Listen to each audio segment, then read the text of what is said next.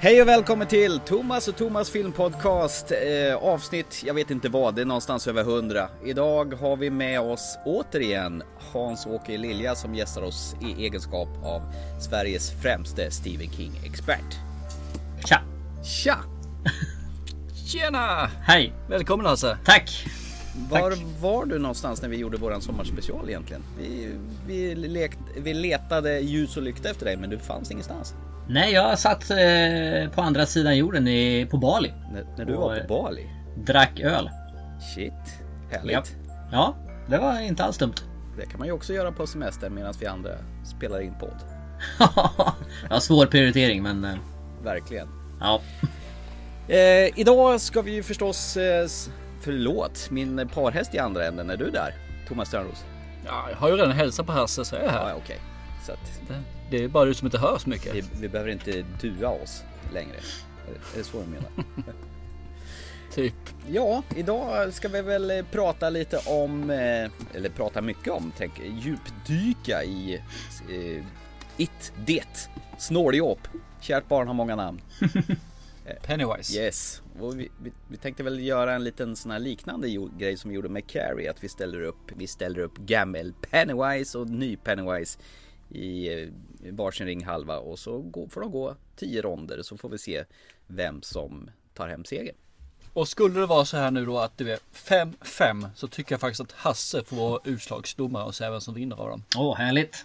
Så du har en stort ansvar nu här om det nu skulle bli 5-5 vill säga. Ja, jag känner tyngden på mina axlar. Och reglerna är som förra gången.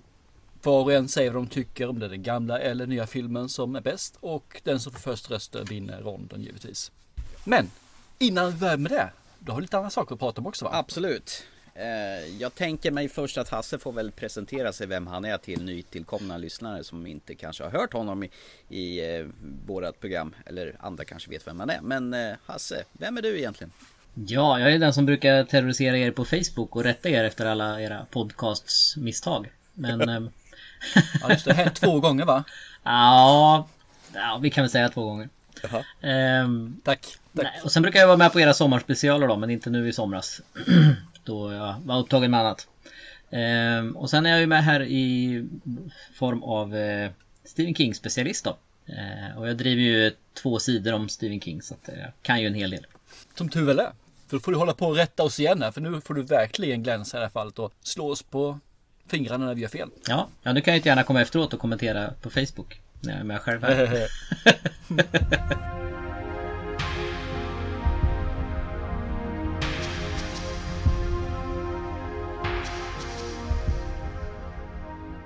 Apropå ingenting och allting. Vi var ju såg det förra veckan på bio då och eh, en fullsatt salong. Det var dagen efter premiären. Eh, både jag och Thomas vi var väl duktigt peppade på den här filmen och verkligen Fruktansvärt peppade. Alltså det var ju överladdade, vi var ju supertaggade, det var ju nästan så nerverna var på utsidan. Eller vad säger du? Ja, det, här, ja, det här var ju nummer, nästan nummer ett av de filmer jag vill se i år alltså, som kommer. Den här och Blade Runner. Men eh, mm, jag var topp, topp, topp peppad. Mm.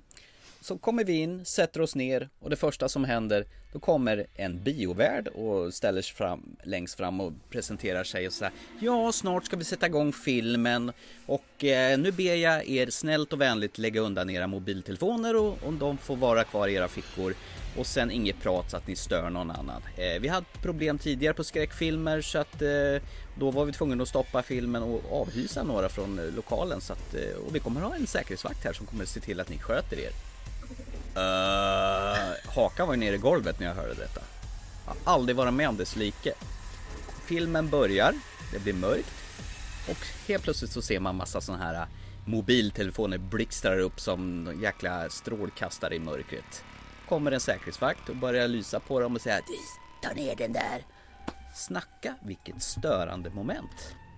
På riktigt, hur var din reaktion Thomas?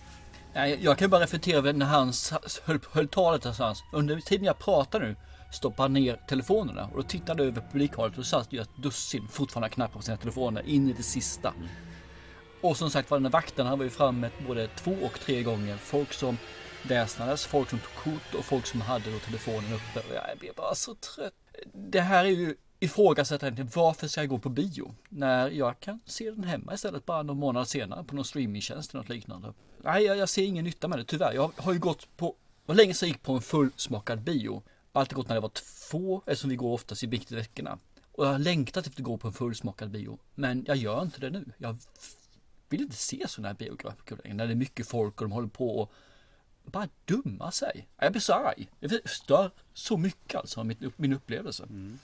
Vad är, vad är, din syn på saken Hasse? Jag har ju faktiskt haft turen att sluppit vara med om det där. Jag har inte upplevt eh, det ni beskriver. Eh, men jag har, har, nog haft tur kanske. Men eh, nej, det är bedrövligt. Det är, jag tror att det är en, en eh, följd av att eh, hemmabion har kommit helt enkelt. Där kan man sitta och snacka med kompisarna och man kan eh, skicka iväg en snapshot eller vad fan de heter alla de här nu som man gör. Eh, utan att det är någon som bryr sig och så glömmer man bort det där och tar med sig det till, till bion. Man tar med sig beteendet helt enkelt. Ja men precis ja. Och gör likadant där. Jag tror inte man glömmer sig. jag tror bara man inte bryr sig. Man tänker inte på medmänniskorna runt omkring. Man är bara så jävla centrerad i sitt eget välbefinnande. Så jag bryr sig inte om de andra har det bra eller inte. Nej men precis, det är lite det jag menar. För hemma är det okej okay då när man kanske sitter själv eller sitter ett kompisgäng sådär. Då, då är det ju helt okej okay på ett annat sätt. Men att man liksom inte tänker på att när man sitter på bion så är det andra som har betalat 130 spänn eller någonting för att få se den här. Och inte vill titta på någon som sitter och håller på med en mobil. Men eh, samtidigt, jag fattar ju inte vad fan, om man går på bio då får man väl titta på bio när man är där. Så får man väl sköta allting annat före och efter. Det, annars är det helt meningslöst att gå på bio. Två, två, timmar utan Facebook, det ska väl de flesta klara. Och de som inte ja. klarar det ska nog söka hjälp. Ja, precis. Är det en generationsgrej tror ni där att eh, dagens unga publik är så vana liksom att hålla på med flera saker samtidigt. Man inte kan helt stilla, ostressat, bara göra en sak samtidigt. Titta på filmen, nej jag måste kolla mitt flöde, jag måste kolla Instagram, Facebook, alltihopa. Ja, det tror jag. Jag håller nog inte med där alltså. Jag tror att det här finns bland äldre också alltså. Ja, det finns, det, det här går över åldrarna, men jag tror att merparten yngre, men det är många äldre som inte kan låta bli telefonen heller, alltså, som har den uppe titt som tätt. Ja, det, det, det, det, tror jag också i och för sig att det är, men jag tror att för de som är unga idag så är det helt normalt eh, beteende. Ja, det kan nog stämma. Medan ja. skulle, skulle jag behöva säga att jag är på bio och jag vet att mina barn är ensamma hemma och eh, jag får ett sms ifrån dem till exempel så jag känner att jag måste titta så skulle jag ju smyga med den. För att jag vet, jag inser ju att det här är inte bra. Medan eh, den yngre publiken, jag tror inte ens de reflekterar. De bara åh nu skickar Bosse ett, ja Bosse kanske inte någon yngre heter i och för sig men nu skickar han ett något där och så kollar man liksom. jag tror att det är en generationsgrej men, men eh, naturligtvis finns det ju undantag också.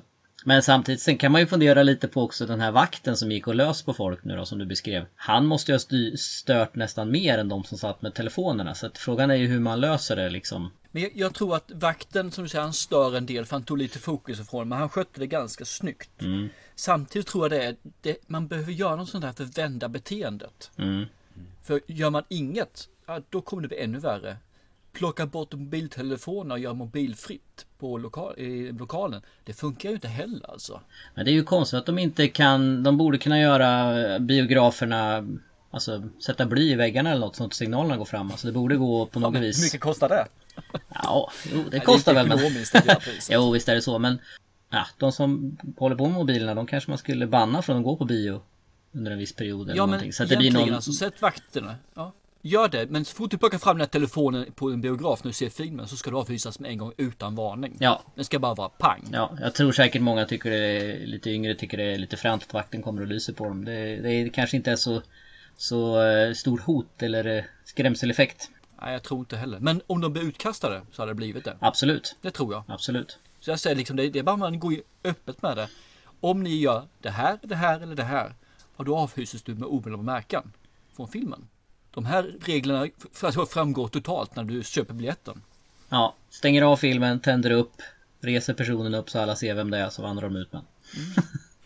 Så här, shame, Precis, shame, så får alla kasta shame, tomater på shame. han eller henne när de går ut. Får kasta ut dem nakna också och gå ett varv runt Drottninggatan. Rullar dem i fjädrar och kära. Ja. Jag tycker att nu börjar vi komma någonstans här alltså. Och så tvingar vi dem att se en romantisk komedi efteråt. Sen är de... kommer det aldrig mer att hända. Eller Avatar i 3D. Nej men ja. fy fan, det är det maximala straffet. Fy fan. Ska vi i alla fall vara överens om att bioetiken är i botten just nu och man behöver göra någonting åt det i alla fall. Ja. Jag tror hårdare tag är rätt väg just nu. Ja, och det är ju, alltså det är ju tragiskt att folk betalar och sen inte går och ser ordentligt på bion. Alltså det är ju det är inte billigt att gå på bio. Nej, 130 spänn kostar det liksom. Ja. Det, det tycker jag är ganska mycket pengar faktiskt. Ja, för att bara kasta bort liksom. Det, Ja. ja, nej, det är konstigt. Yes. Så är det. Okej.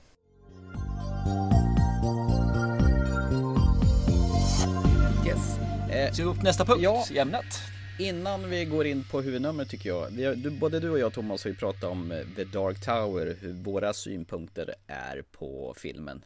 Du tyckte den var lite helt otippat helt okej, medan jag tyckte det var en snabbspolning, eh, bara ett havsverk. Jag tyckte det var okej om man såg det ur perspektivet att det här var en fristående film och inte någonting som var taget från boken, man säger, alltså en filmatisering av boken. Då är den okej. Annars är den ju ingenting att ha egentligen. Så det var det som jag satte. Försöker du rädda upp dig nu när Hasse är med? Nej, eh, inte ett smack utan lyssna på förra avsnittet så får du se vad jag säger för någonting. Det var precis det här sa. Så att eh, ser man den som en standalone film så är det en matinéfilm som är rätt mysig. Men ser man den som det ska vara en filmatisering, ja då blir man besviken. Det var min svagpunkt. Nu ska inte du göra något fel här, och berätta vad jag tycker. Men eh, Rätt ska vara rätt. Thomas har ju alltid rätt, så är det ju. Ja, och i det här fallet har Thomas rätt. Hasse, vi, vi är superintresserade. Vad tyckte du om The Dark Tower? Inside the universe lives your world and my world.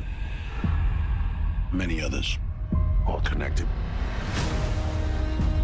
The man in black destroyed everything in my world. As long as he's out there, Earth will be next. Death always wins. I have to stop him. The Dark Tower in theaters August 4th. För det första så måste jag säga att jag har ju väldigt svårt att se den här filmen opartiskt. Eh, jag har ju läst alla böckerna ett antal gånger och jag har väntat på den här filmen i drygt 10 år. Så att koppla bort den från att, och som du beskriver att den skulle vara en, en fristående film, det, den chansen eller möjligheten har ju inte jag att göra tyvärr. Och eh, jag måste säga att det är nog en av de absolut största besvikelserna när det gäller Stephen King som jag någonsin har varit med om. Den, den gör i princip allt fel tycker jag. De eh, har ju slarvar sig igenom den. Den går väldigt fort. Alltså det är bara actionscen på actionscen på actionscen. Det är ingen eftertanke eller någonting. De, eh, den är helt felkastad. Man har gjort om vissa delar och det kan jag i och för sig köpa. eh, Lite som vi kommer in på, på det sen när vi pratar om det. Att det, ibland måste man helt enkelt göra om saker och ting för att det ska funka på film. Så det, det kan jag köpa. Eh, och de var ju väldigt tydliga med att det här var en fortsättning på böckerna, inte eh, filmning av böckerna. Så att det ger dem ju viss, viss spelrum då att, att eh, ändra grejer och så. Men det absolut värsta är ju att de har ju tappat hela Dark Tower-känslan. Det finns ju ingenting av den här känslan som finns i boken kvar i filmen. Nej, men det håller jag med om också. Att det är liksom inte, det, man har tagit några karaktärer, man har tagit eh, vissa ögonblick ur boken, man säger så. Och gjort en film av det. Man har inte tagit boken och gjort en film av den. Nej. Jag vet inte om ni tänkte på det, men alltså det är ju en otroligt slarvigt gjord film. Om man bortser från vad den liksom handlar om och hur, hur väl den bygger på böckerna så är den, den är otroligt slarvigt gjord. Och med det menar jag väl att för det första så, eh, de gjorde ju en två timmars variant som de testvisade för publik. Och det gav ju då eh, ganska dåligt resultat. Vilket gjorde att de klippte om filmen. Och vad det fick för resultat, jag vet inte om ni har tänkt på det, men om man ser alla de här filmaffischerna för filmen så är det eh, Roland eller The Man in Black på dem. Men sen när man ser filmen helt plötsligt då är det, är det killen som har huvudrollen. Det tror jag definitivt är en effekt av att de klippte om filmen. Jag tror inte det var tänkt så från början. Sen hade de ju ett helt annat slut på filmen. Också efter testvisning så gjorde de ju om det och det kan jag i och för sig köpa om det var ett dåligt slut men då har man ju alltså spelat in den absolut sista scenen när de kommer ut på gatan där i New York. har man ju spelat in långt efter att man spelar in allt det andra.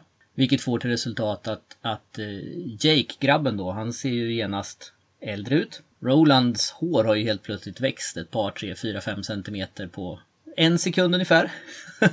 och det är liksom, vad fan kunde man inte ha klippt den? Var det så svårt?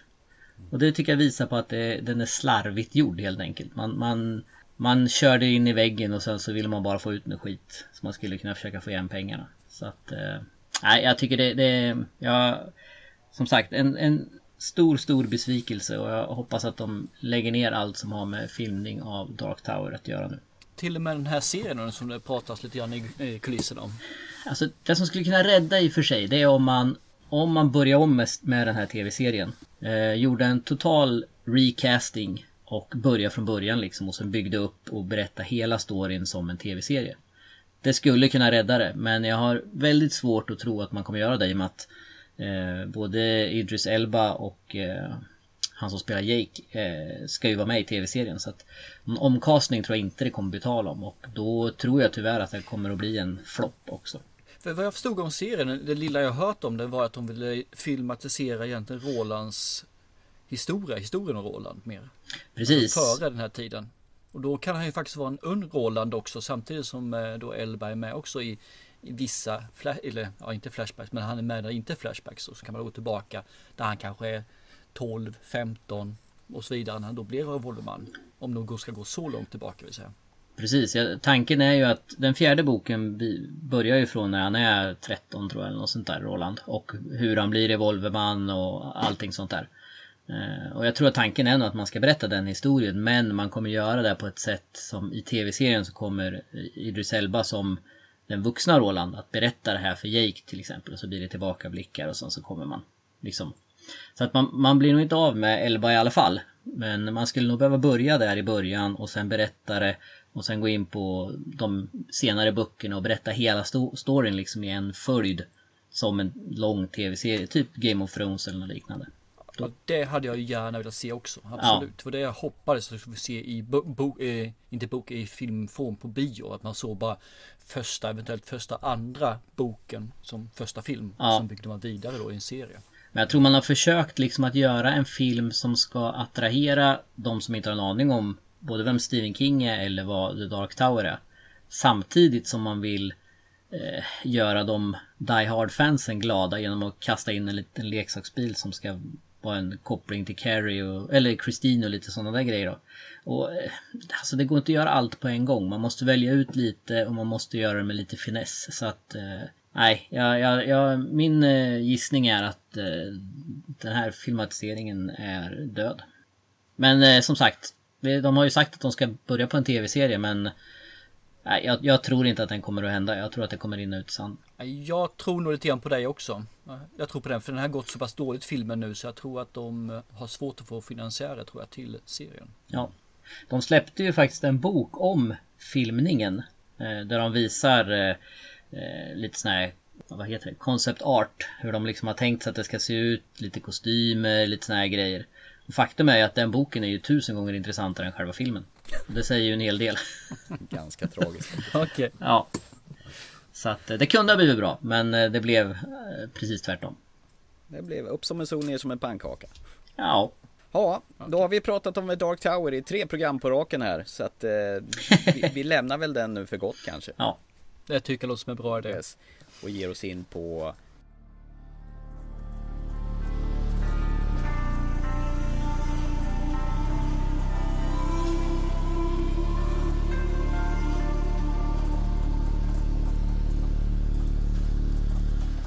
veckans huvudnummer och It should happen now.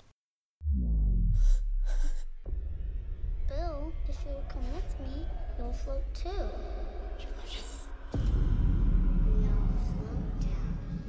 I saw something. It's yours. The clown. I saw him too. Float too.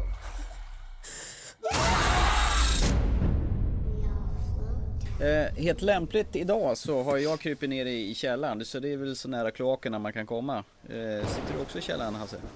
Japp, alltid. Du ser. Och Törnros sitter i sin garderob antar jag. Ja, stänger dörren här så blir det i alla fall mörkt och det kan ju vara lite creepy i sig. Så, att... så vi sitter här som tre stycken creepiga podcasters här så, så, så stämningen hamnar på den rätta känslan. Drar ner ljuset lite grann och höra ballongerna komma flytande och ett litet flin bakom ryggen på er. Eh, It. Det är väl en ganska gigantisk tegelsten på, eh, vad är han, 1100 sidor? Eller ja, nä nästan 12 faktiskt. Oj, shit. Mm. Har, har du läst om det nyligen eller Hasse? Ja, jag läste den väl för... Kan vara någon månad sedan. Okej. Eller jag lyssnar faktiskt på ljudboken. Det är han eh, Steven Webber som läser den. Väldigt bra faktiskt. Det På kan jag rekommendera. då med andra ord. Ja, på engelska. Ja. Då, då heter han inte snåljåp då med andra ord som i den svenska översättningen. Nej, ja usch. Ja, Vi kallar han för Pennywise tycker jag. Ja, det låter väl som, Det låter- bra. det Ja. låter som en bra idé. Vad, eh, Thomas Störnros, vad har du för relation till It? När kom du i kontakt med det första gången? Var ju på mellanstadiet där nog som jag läste den här faktiskt. Jag har tyvärr inte läst om den ska vi erkänna. Men den satte ju spår hos mig som sagt var det. Jag kan ju fortfarande inte stå på avloppen i duschen och sådana saker för det, känns obehagligt. Fy fan. Ja, så att, nej, den satte verkligen spår. Det är ungefär som Hej pojken. Nej, pojken. Han ska behöva dras med det där för jämna. Du, att för andra avsnitt utan jag har chans att nämna det så kommer jag göra det. Nej men det, det, det här var ju en av som verkligen, när man läste den så var det ungefär samma wow-känsla som när jag såg Sin City ettan. Oh. Den, den gav liksom verkligen att det här is the shit. Jag, jag älskar den. Och, och tycker fortfarande jag tänker tillbaka på den och kommer ihåg ganska mycket känner jag i alla fall i den. Även om du säkert får rätta mig Hasse när vi väl kommer in på detaljerna. Men det, ja, det är fy fasen, den är riktigt nice. Man, man blir rädd när man läser den. Även om du tar en 200-300 sidor innan det händer någonting i den. Det, det som kan vara värt att nämna med, med boken är ju faktiskt, jag, jag, nu när jag skulle läsa om den så började jag faktiskt läsa den eh, svenska utgåvan. Den är ganska torftigt översatt, alltså den är, det känns att den är översatt på 80-talet. Det är eh, ganska tungläst. Det är nästan så det är lättare att läsa den på engelska faktiskt. Det är svårt att, svårt att peka exakt på men den är liksom, ja den, den har ett lite torftigt språk när den blir på svenska. Mm. Var någonstans i livet fanns du då när du läste den första gången då, Hasse? Ja, bra fråga. Eh, jag kan inte säga att jag kommer ihåg exakt vart, eh, vart jag befann mig men eh, jag vet att jag läste den, den svenska utgåvan som var utgiven i två volymer. Eh, Jaha, fick du två volymers? Ja, den första utgåvan var ju delad i två. Mm, eh, okej. Som inbundet då. Jag var väl mest mäktig över att man klarade sig igenom en så tung och, eller så tjock bok till att börja med liksom. Det var ju inget, hade man ju inte läst så många innan. Eh, Men nej, ja, den är jättebra den, och den är ju Det är en favorit helt klart och den hamnar ju alltid högt upp på På listor när de, någon ska, folk ska välja favoritbok utav Stephen King så det är, det är ju en riktigt, riktigt bra bok. Ja, det är väl den och Pestens tid som folk brukar komma ihåg och nämna tror jag. Ja, det är ju, det är ju de som oftast nämns när man väljer favoriter. Vilket på sätt och vis kan vara lite eh, oväntat också för att Alltså det ska ju inte underskattas att läsa en bok på över tusen sidor. Det är ju det är inte alla som, som gillar det höll jag på att säga. Utan, eh, det är ju ett ganska stort åtagande om man inte har Om man inte läser väldigt fort eller har väldigt mycket tid att läsa. Då tar det ju ett tag liksom. Det, det ska inte underskattas eh, att det, att det är en, en stort åtagande att läsa en så tjock bok. Och framförallt mig som på den tiden hade stora lässvårigheter också. Så var det ju verkligen en utmaning att läsa den. Ja det kan jag tänka mig. Men eh, det var värt det. Det var värt det. Ja. Och du har inte läst den Thomas eller? Nej, jag har inte gjort det. Så att eh, min första kontakt med det här, det var ju faktiskt eh, den här tv-serien, eller mini-tv-serien från 90-talet. Så jag har bara det att jämföra med faktiskt. Ja, ja. Så jag får väl eh, skämmas lite där, ta på mig skämsmössan. ja det tycker jag. Ja, men det är ju väldigt konstigt faktiskt att det tog så lång tid, till och med 2017 innan man gjorde en eh, Hollywood-filmatisering av det. Har det varit på tapeten tidigare eller? Det har ju faktiskt varit på tapeten ganska länge att den skulle göras. Eh, det var ju eh, flera olika regissörer inblandade i att göra den. Men det var väl inte helt enkelt att göra den. Man ville ju... Alltså från början så skulle man göra en film av den. Vilket eh, känns som en omöjlighet att få in allting i en film. Eh, sen började man prata om att man skulle göra två filmer av den och då uppstod det ju massa problem där. Det är ju liksom Hollywood snyter ju inte bara pengar ur näsan eh, direkt sådär bara för att någon vill göra något utan det, det ska ju ta i sin tid att få pengar och regissörer hinner hoppa av och skådespelare försvinner och sånt där. Så att den har ju varit på gång bra länge. Men nu äntligen så vart det ju, vart det ju av då. Det är ju skönt. Och det föranleder ju till varför vi är här idag. Eh, vi ska jämföra det, eh, alltså tv-miniserien från 1990 och eh, det anno 2017 med, med Bill Skarsgård i huvudrollen och i den gamla var det Tim Curry. Men innan vi börjar, ska vi inte börja som alla boxningsmatcher? Man börjar liksom med invägning, man börjar med det här folk sitter och pratar, man peppar varandra och viktigt arbeta upp ett lite agg mot varandra. Den gamla mot den nya, den agila mot den starka och så vidare. Så att kan inte Hasse ta och prata lite om handlingen i filmen? Och båda filmerna egentligen och boken och se lite grann vad som händer och kanske nämna lite mer också om filmen, hur trogna de är mot, mot böckerna. mm, låter som en bra idé. Mot ja, boken blir det. Absolut. Eh, boken kom ju då eh, 86. Eh, och eh, första filmatiseringen då som var en miniserie för TV faktiskt. Eh, kom ju då 1990 och visades i två avsnitt. Den, alltså boken handlar ju om man, om man ska ta det lite kortfattat så är det ju sju stycken vänner. Som eh, sex killar och en tjej. Som alla är eh, ja, lite utanför kan man väl säga. Lite mobbade eller ja, lite sådär annorlunda eller vad man ska Losers säga. Club. Ja men precis, så, så de bildar då Losers Club. Eh, och eh, märker ju då att i den här staden Derry där de bor att det händer konstiga saker. Barn försvinner, de vuxna verkar liksom inte riktigt bry sig, de accepterar, gillar läget och sådär. Men sen så börjar de allihopa liksom var och en först och se eh, den här clownen eller eh, någonting annat. Någonting som de blir riktigt rädda för. Så växer det där fram då så att de eh, börjar jämföra. Börjar väl med att någon erkänner att han har, sett något och ja, de andra hakar på och sådär. Ehm, så de listar väl ut då att det finns något ont i Derry som, som ja, rövar bort barn helt enkelt och dödar dem. Och de bestämmer sig för att göra någonting åt det här då eftersom inga vuxna verkar eh, Alltså då undermedvetet så vet de att någonting är konstigt med stan men de, de märker inte riktigt samma saker som de här barnen gör då. För att skynda fram i handlingen då så hittar de ju och lokaliserar det här det då som eh, vars favorit eh, skepnad är en clown. I'm Pennywise the dancing clown. eh, som går under namnet Pennywise. Och eh, de besegrar eh, honom. Under det här eh, medan de håller på så kommer de fram till när de forskar lite historiskt att eh, Pennywise har återkommit, eller det har återkommit var det 27 år. Eh, och när de då har besegrat eh, Pennywise så svär de en ed att om det kommer tillbaks om 27 år igen då så ska de komma tillbaks och eh, återigen försöka döda det. Och naturligtvis då så kommer det tillbaks 27 år senare. Alla är vuxna och en av dem har stannat kvar i eh, stan och varit lite vakt kan man väl säga för att hålla koll på vad som händer. Och han då får ringa in alla de andra och kalla tillbaks dem. Och eh, de får återigen ge sig på eh, och försöka döda It. Det är väl, det är väl kortfattat vad, vad filmen handlar om, eller vad boken handlar om då. Och ska man sen då föra över det här på filmerna och miniserien så miniserien har ju Det är ju två avsnitt som, som spelades in som en lång film kan man väl säga. Så delar de på den för, för att visa den. Så att där har man ju gjort på samma vis som i boken. att det är liksom historien börjar egentligen när de är vuxna och sen så tänker de tillbaks då när han Mike som han heter som är kvar i stan och ringer dem och berättar att shit nu är det tillbaks nu måste ni komma hit och, och hjälpa till att döda det igen. Och då tänker de tillbaks och de varvar väldigt mycket vuxna och barnhändelser.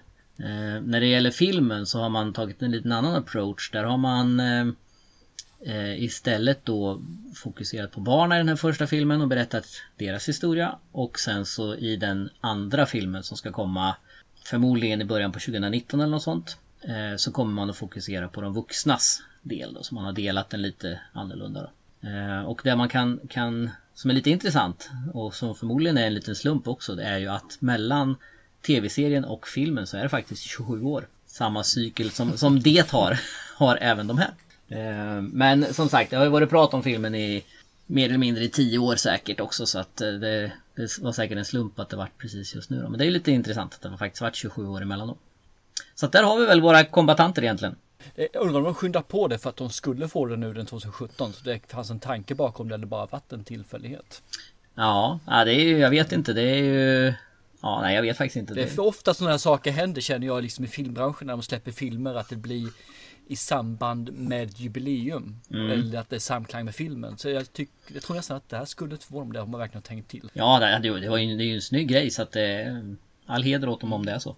Gjorde som på Twin Peaks. Vi ses 25 år senare. Ja, precis. I'll see you again in 25 years. Bill, if you'll come with me, you'll float too. You'll float too. You'll float too. You'll float too. You'll float too. Men ska vi ge oss på kvällens eh, combat, om man säger så? Kan vi väl börja med Rond 1. Tidsepoken.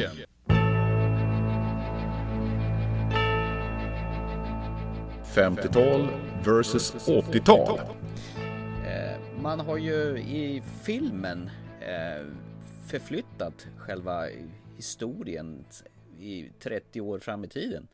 Och lämnat eh, raggartiden till pastellfärgade axelvaddar och 80-tal. Vad, eh, vad gillar ni i detta? Eh, jag, jag ser det som så här, för mig personligen så spelar det faktiskt ingen roll om det är 50-tal eller 80-tal. Men jag tror att tittar man på oss 40-talister som läste boken, eller 40, vi som är 40 år och läste boken, kan nog relatera mer till 80-tal än till 50-tal. Och det tilltalar nog oss bättre då att få det här. Och går man sen till den yngre generationen så tror jag att de kanske också lite enklare att se likheter med samhället idag än de har 50-talet.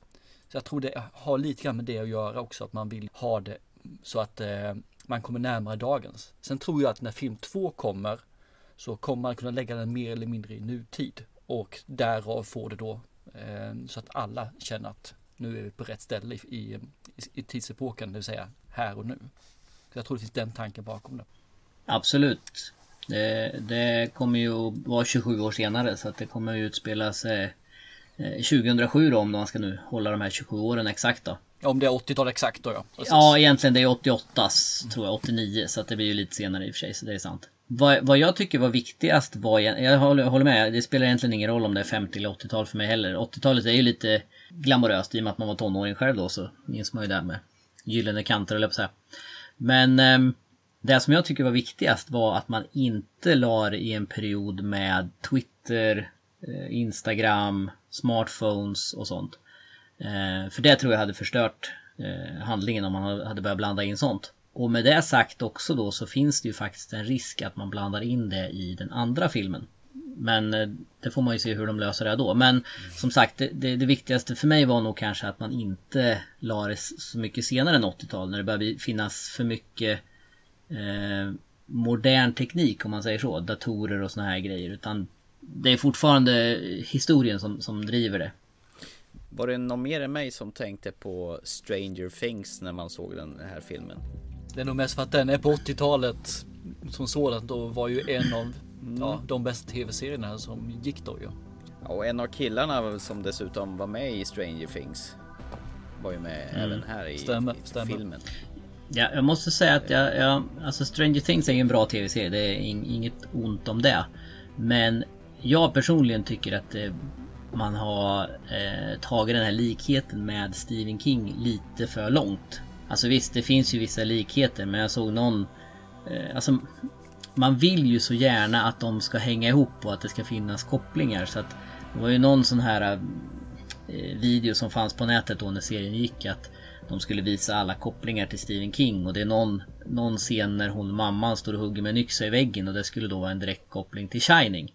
Jag tycker det går för långt och jag tycker att fasen låt Stranger Things vara sin egen grej. Den behöver inte vara kopplad till Stephen King. Eh, den, den klarar sig bra på egen hand och Stephen King har ju inte någonting med Stranger Things att göra så att mm, jag tycker man kan låta dem där vara lite separerade.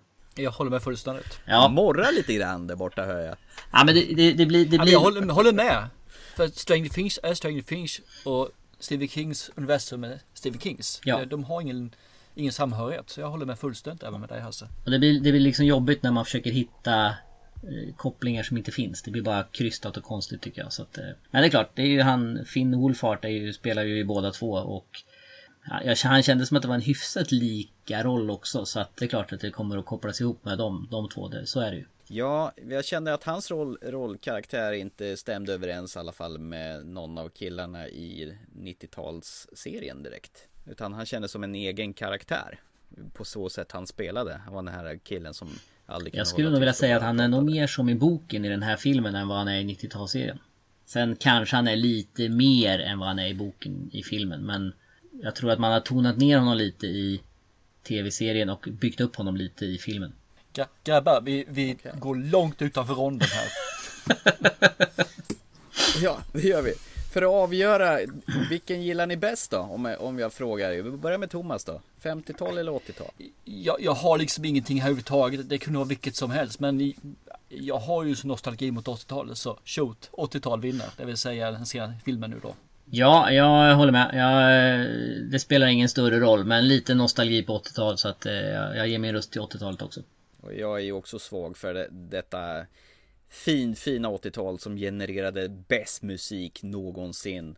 Och alla detaljer och äh, det är bara härligt. Jag abdikerar till 80-talet också. Så första ronden, det är ju den Japp. nya filmen tar ju poäng. Ja. Bara sådär. Ja precis, det var nästan så att den är golvad med en gång den gamla filmen ju. Ska vi rast hoppa in i eh, rond två då? Introsekvensen 90-talet versus 2017. Det vill säga när Georgie ska gå ut och leka med sin pappersbåt som han har fått av storebrorsan. Eh, och eh, den flyter ner längs gatan och ner i kloakerna. Och då han får träffa Pennywise för första gången. Hiya, Georgie. What a nice boat. Do you want it back? Um, yes, please. You look like a nice boy. Well, You do it, the Georgie? Uh, time frame. They We're not to. supposed to take stuff from strangers. Oh, uh, well, I'm Pennywise the Dancing Clown. Now we aren't strangers, are we? I should get going now. Without your boat? Really, really talented director. Hi, And, Georgie. Uh, I also.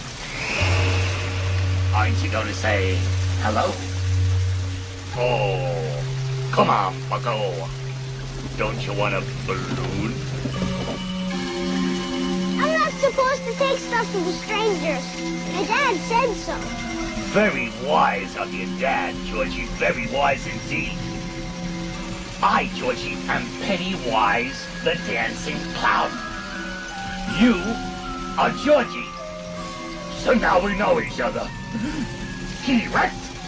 I guess so. I gotta go. Go without this.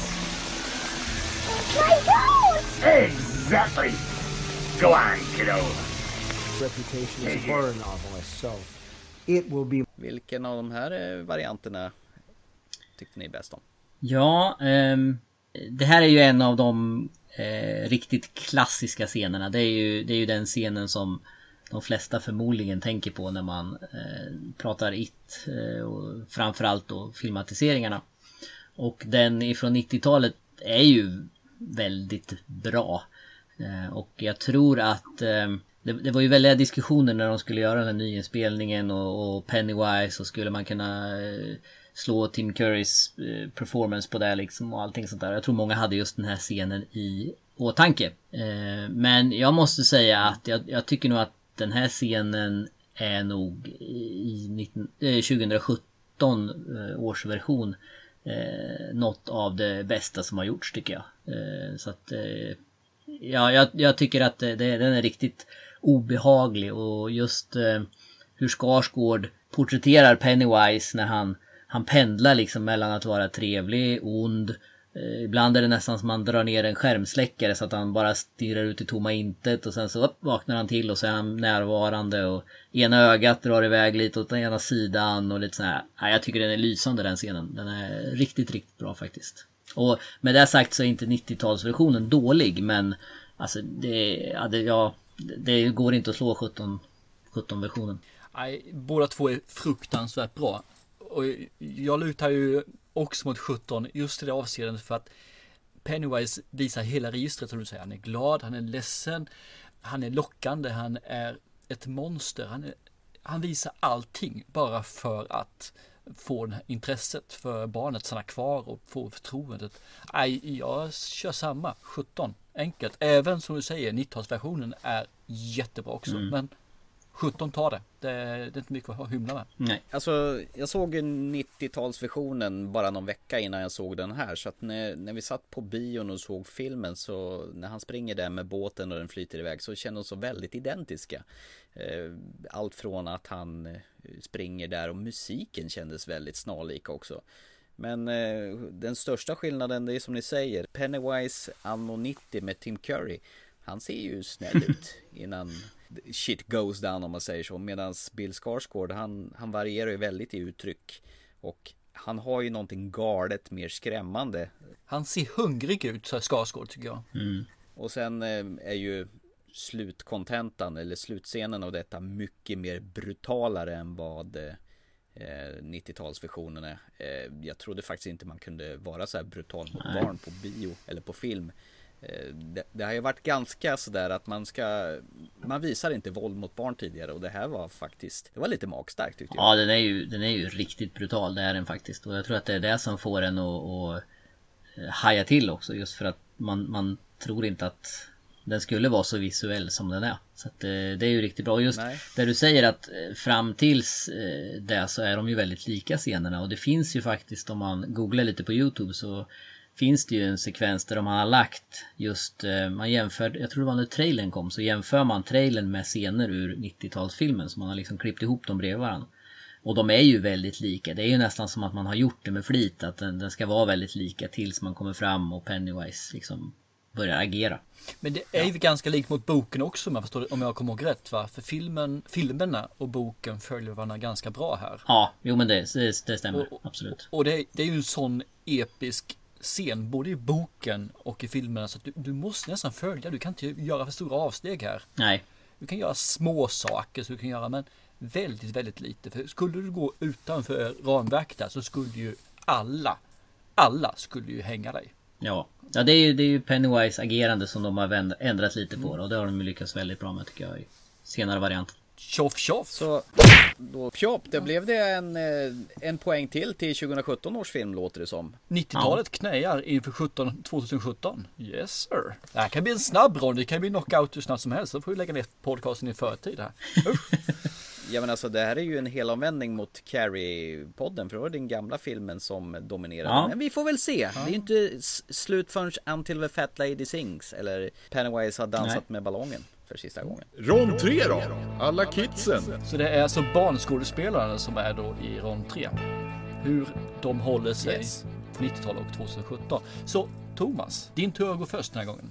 Jag känner så här att det är ju kanske lite svårt att jämföra tv-serien med filmen med tanke på att tv-serien har man ju sett helheten och filmen har man ju sett halva om man säger så. För vi får ju aldrig se de vuxna. Det jag bara rent spontant kände med tv-serien från 90-talet är att barnen var fan så mycket bättre än de vuxna skådespelarna. Och det, det kändes lite tragiskt. Men om jag ska jämföra barnen här så, så tycker jag det varierar lite grann faktiskt. Om man jämför för de här olika karaktärerna. Som Bill till exempel, han som stammar.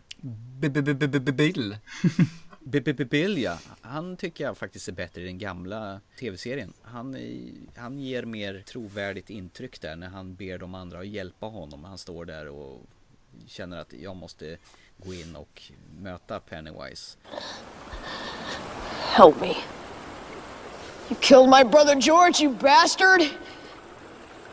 Let's see you now. Let's see you now.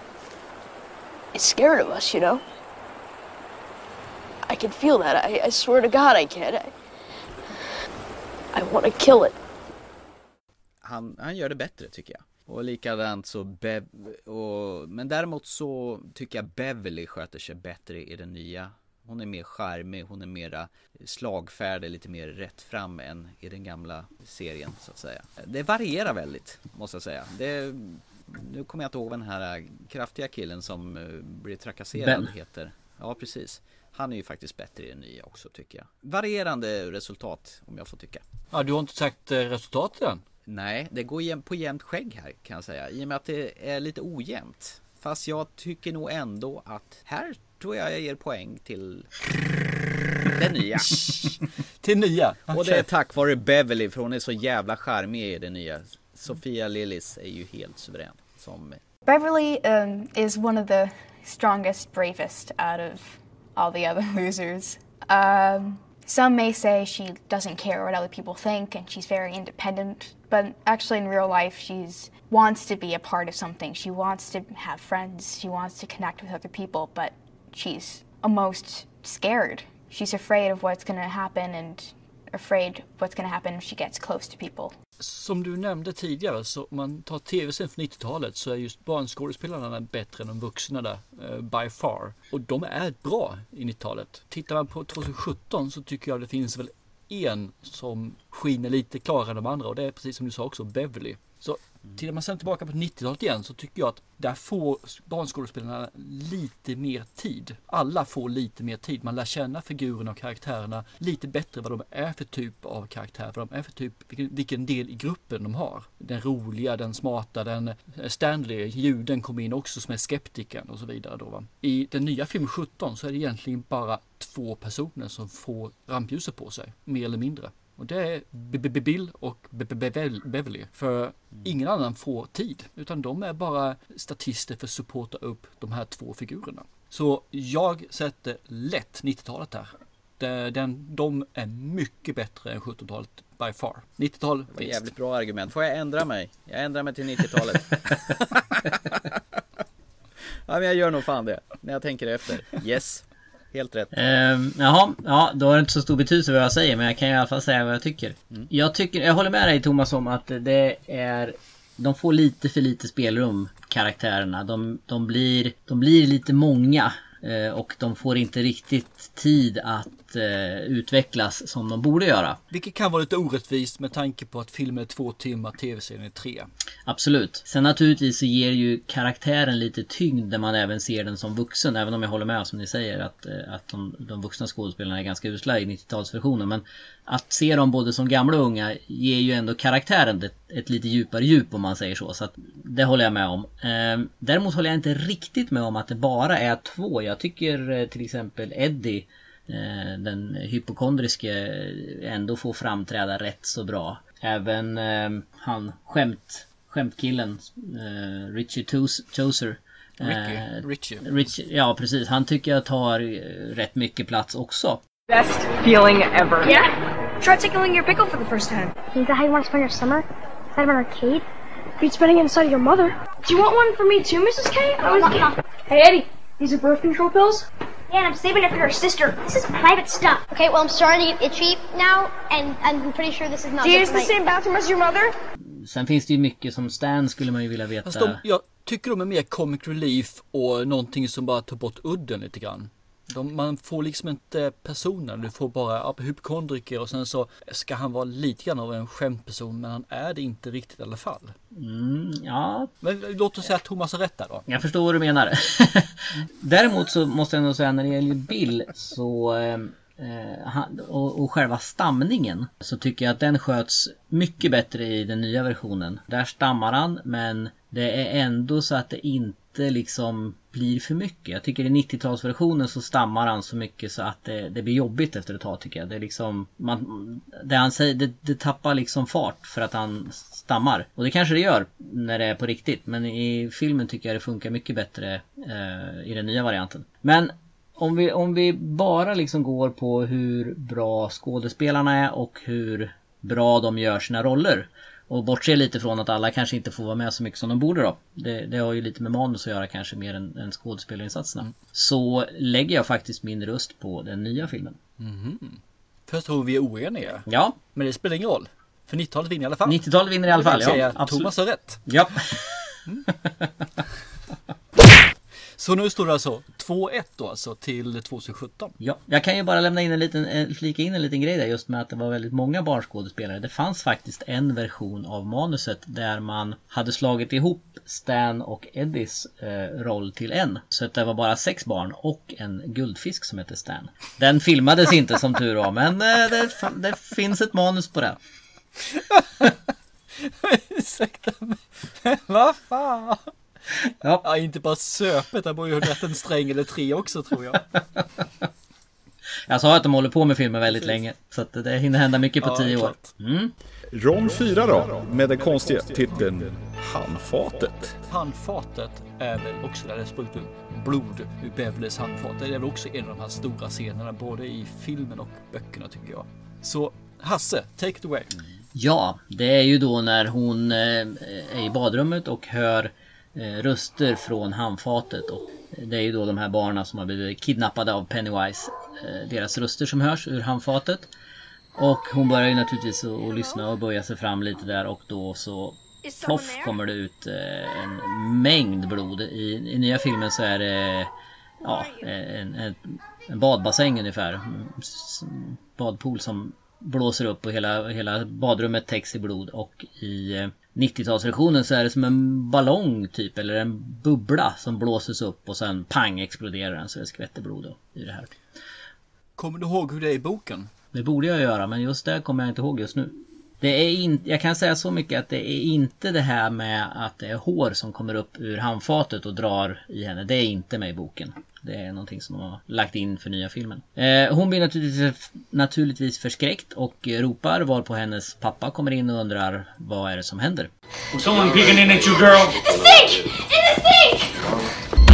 Well, what is it you think you saw? Speak up, girl. I worry about you, Biffy. Sometimes I worry a lot.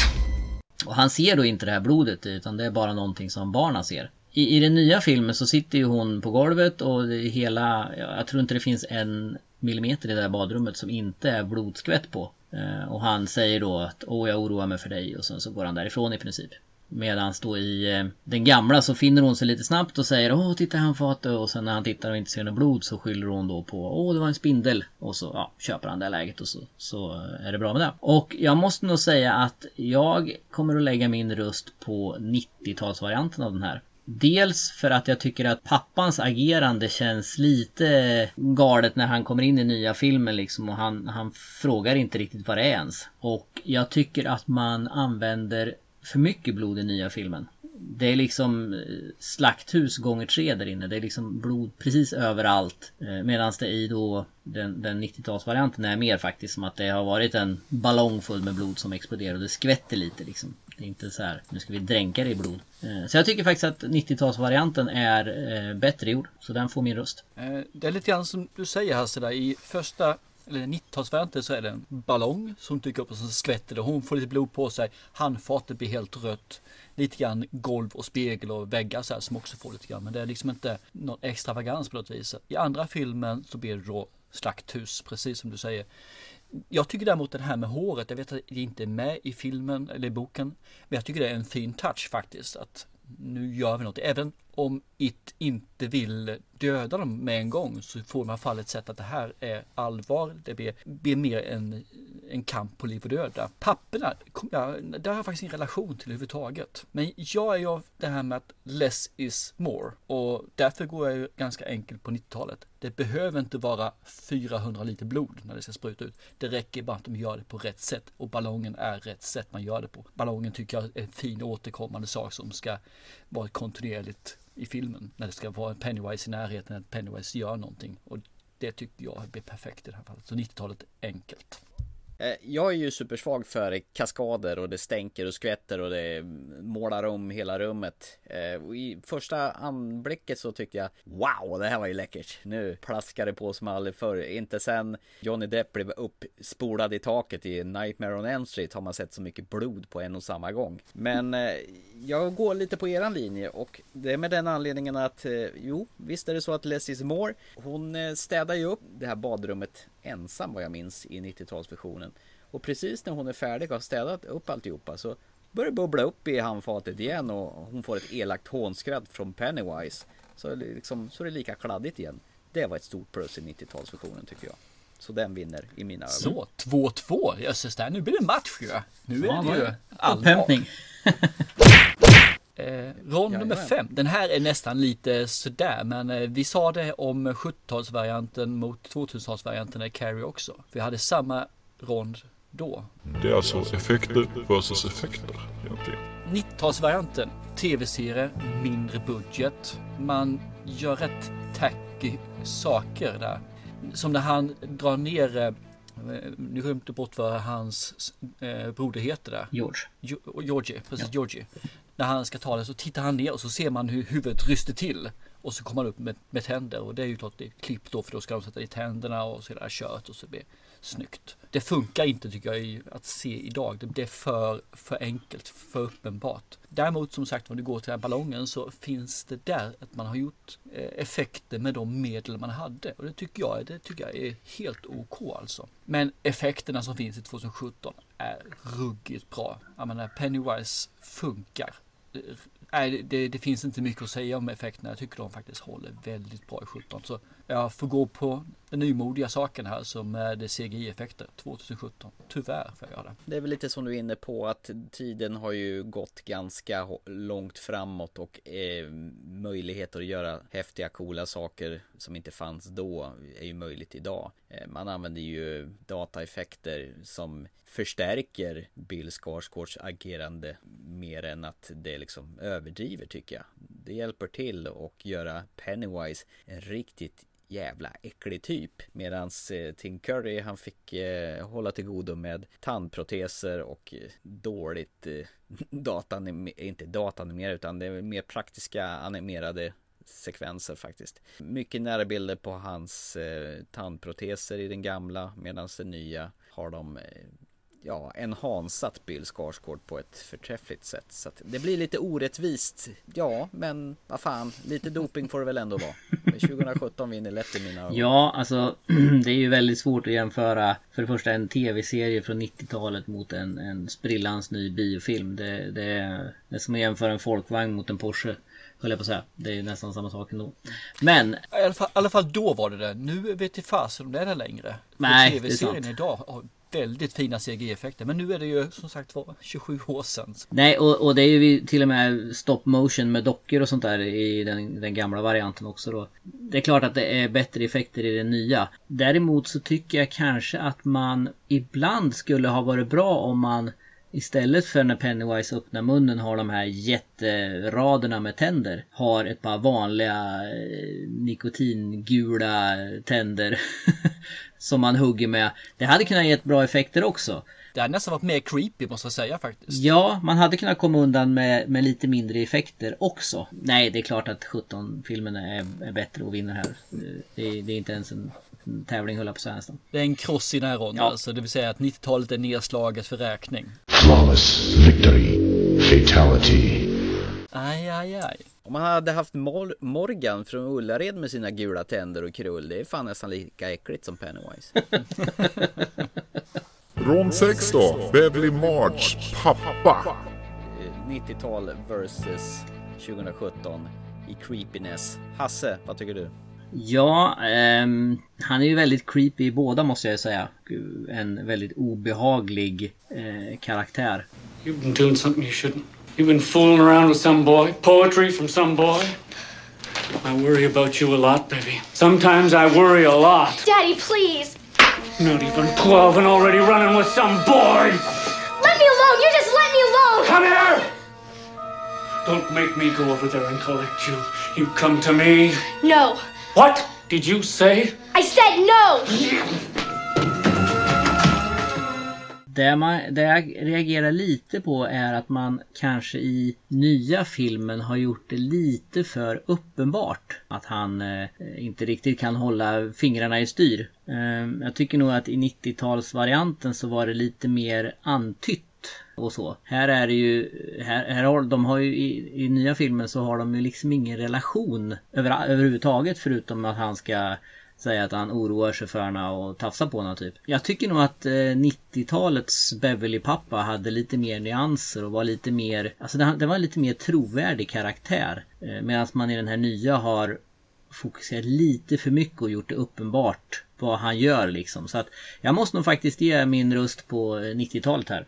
Jag tycker nog eh, likt som Hasse där att eh, 2017 års variant blir lite för pedoaktig och extrem. Man känner att han är totalt over the top och det känns inte som han överhuvudtaget skulle kunna vara pappa till henne överhuvudtaget. Eh, mer diskret och subtilt i 90-talsversionen. Jag tycker det här subtila gör honom läskigare på något vis. För man vet inte riktigt vad man har honom. Här är ju i 2017 års versionen är det mer psykopatvarning på honom. Den andra 90-talsvarianten, han kan ju vara en lätt förvirrad pappa som inte riktigt är vid sina sinnesfulla bruk men eh, jag tycker han funkar bättre i den gamla varianten. Jag behöver inte hålla in mig, jag håller med. 90-talet eh, dunkar skit nu 17 nu alltså, det är inte mer med det. Eh, just det där med som du säger att det mer antyds istället för att det blir så. Han blir ju en pedopappa i den nya filmen. I den andra filmen så är det, ja, det antyds lite grann, men det är också det att kom hit ska du få dig en lusing. Och sen så håller han ölen även och dricker det som har visat att han har problem med spriten. Jag tycker han, har, han är mer mångfasetterad, mer, mer mångbottnad i eh, 90-talsfilmen än vad han är i 2017. Så eh, lätt. Det är ju direktkontring här med en gång. Det är 17 rycken i backen här. Vad är vi uppe i? 3-3 nu? 3-3, det är jämnt som fasen. Ja, det är mer spännande än vad man trodde det skulle bli. Ja, faktiskt. Jag, jag är lite förvånad, vilket är kul. Ja. Jämnt clownskägg. Ska vi gå in från en som vill slåss mot en annan som vill slåss? Den stora mobbaren av det alla, Henry Bowers. En raggarjäkel mot en eh, dryg 80-talsligist. De är ju väldigt olika Uh, ur den synpunkten att uh, 90-talets Henry Bauer är ju verkligen, eller förlåt, fem, ja, 90-talsfilmens Henry Bauer som lever på 50-talet uh, blir ju väldigt 50-tal med sin den här 50-talsfrisyren och, och så. Han blir ju mer en produkt av 50-talet än många av de andra skådespelarna. What do you want? I want to teach you something, Porky. You like to learn new things, don't you? Mm-hmm. I want to make sure you remember my name. I'll remember, Henry. I'll remember. How am I going to make sure? Hey, Henry. Så, så där tycker jag definitivt den nya Henry Bowers känns mer, alltså det känns mer som en riktig person tycker jag. Medan den gamla Bowers känns lite som en, eh, ja det är lite karikatyr på 50-talet. Sen tror jag också, eller tycker jag också att vi får se lite mer hur galen 2017 års version av Henry Bowers är. Vi får se lite mer, han ristar in h i magen på, på Ben. Man får verkligen se när han gör det. Eh, han och hans pappas relation och, och, så. Så att det känns som att den, den nya Henry Bowers bli, blir mer en person medan den andra blir en liten karikatyr känns det som tycker jag. Plus att Nicholas Hamilton som spelar honom är ju riktigt bra eh, i den rollen tycker jag. Så att nej, jag, jag får lägga min röst på eh, 2017 här faktiskt. Jag håller nog inte riktigt med att han blir en karikatyr av 50-talet på det viset. Men jag förstår lite vad du, vad du säger där, att man, man får se pappan och man får se de här närgående sakerna med eh, när han gör håret då på honom. Eh, jag tycker att det egentligen inte Henry Bowers i sig utan det är mer filmen, hur man visualiserar det som gör det. I den nya filmen 2017 så är Henry Bowers bara en psykopat. Det enda han gör är att han skriker att han ska döda dem och han går brutal loss på dem så fort han får chansen. I 90-talsversionen, 50-talet då alltså, så tappar han kniven vid ett tillfälle och han säger ah min farsa kommer döda mig. Så där, istället för att visa upp pappan så visar man relationen med pappan genom att han tappar den här kniven och blir jävligt rädd och ledsen i sig själv där istället. Och jag tycker man får se en, en Henry Bowers som faktiskt, man förstår varför han mobbar, varför han är som han är, för han har de här svårigheterna hemma. Så jag, jag, jag ger 90-talet. Den här Henry Bowers 90-talet tycker jag gör en bättre prestation och jag, jag, jag tycker att man förstår honom mer än man gör i 2017. Så nu får du avslagsrösten här Mr Hellberg. Ja men gud, det är mig det hänger på. Fan vad nice. Så lägger du ner din röst nu så blir det ju ramaskri alltså. Ja, nej, jag lägger inte ner min röst. Jag eh, kommer faktiskt rösta på 2017 års Henry Bowers. Av den anledningen är att han är ju en tvättäkta psykopat. Och i grund och botten, det är precis som du säger, att han manifesterar det på andra genom att han är så otroligt hunsad och våldförd på av sin elaka farsa. För man får ju se en scen när farsan tar tag i honom hur han bara kryper ihop och bara gör sig så liten och ynklig som möjligt. För då förstår man ju verkligen hur jäkla hunsad han är av sin far. Och sen måste leva ut det där på andra helt enkelt. För att han själv är så himla förtryckt. Och jag tycker de gör det på ett jäkligt effektivt sätt i 2017 års version. Just i den scenen så gillar jag att han är riktigt, riktigt jävla elak. En sån här film behöver ha en sån här dåre. Så att eh, jag röstar på 2017. Blir det 2-1 i den ronden, men 17 tar hem det. Och då leder vi 17 mm. igen här som sagt. Med 4-3.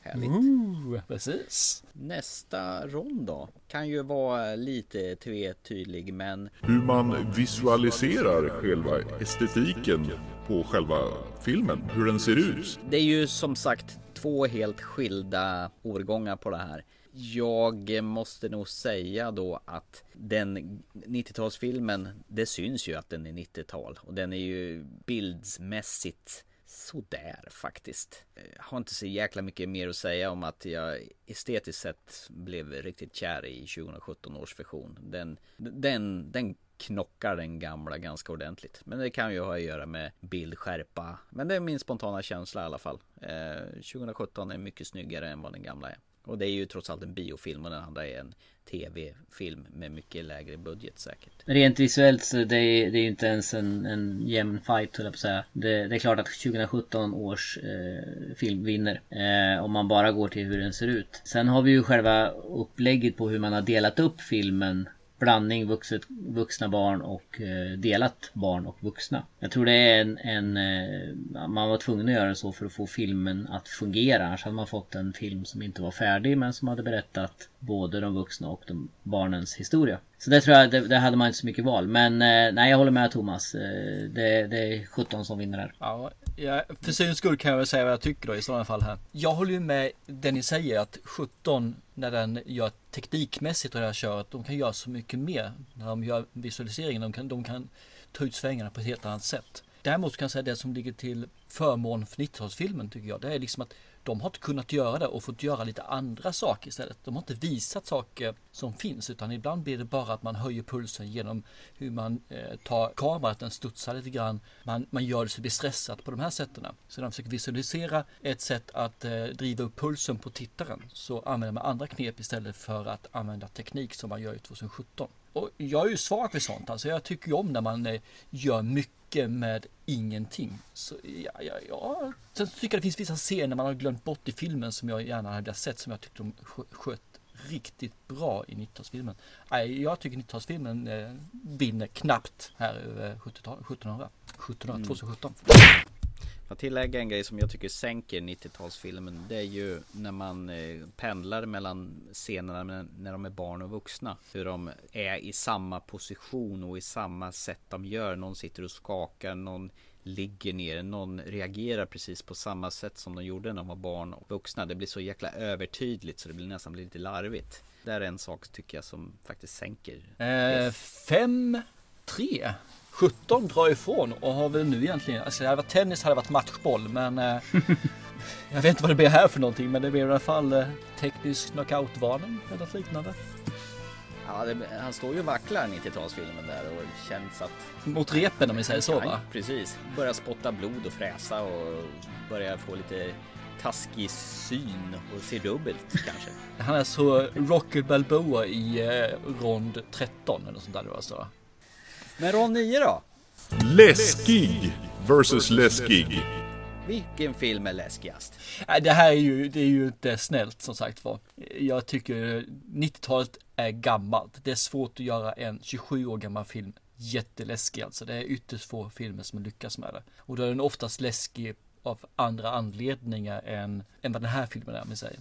Jag tycker att de gör Pennywise helt jävla fantastiskt bra i 17. I 90-talet blir den tacky. Eh, ser man av alla de andra saker, jag tycker vi ser charmigt med du säger stop motion grejerna. Det, det är charmigt. Men det finns så mycket mer 17 som man eh, hoppar till på som man kan göra där. Nej, 17 tar det. Lätt tar de här. Det är liksom inte, det är bara löjligt. Jag, jag sitter och funderar på om man tyckte den här var läskig när man såg den på 90-talet eller om man blivit så våldsamt luttrad av all skräckfilm man har eh, sett. Om man ska vara riktigt rättvis på hela. Och jag har för mig någonstans i bakhuvudet att jag tyckte den här var rätt otäck när jag såg den. Fast eh, skulle jag ha sett 2017 års film då, då hade jag ju skitit på mig förstås. Däremot så, det var, fanns ju ett gäng hoppa till sekvenser, eller rätt många i 2017 års version, som skulle vara otäckt för det skreks nog djävulskt i biopubliken. Men jag reagerar inte så. Men däremot så tycker jag de skapar nog en mycket mer creepigare atmosfär i 2017 års filmer medan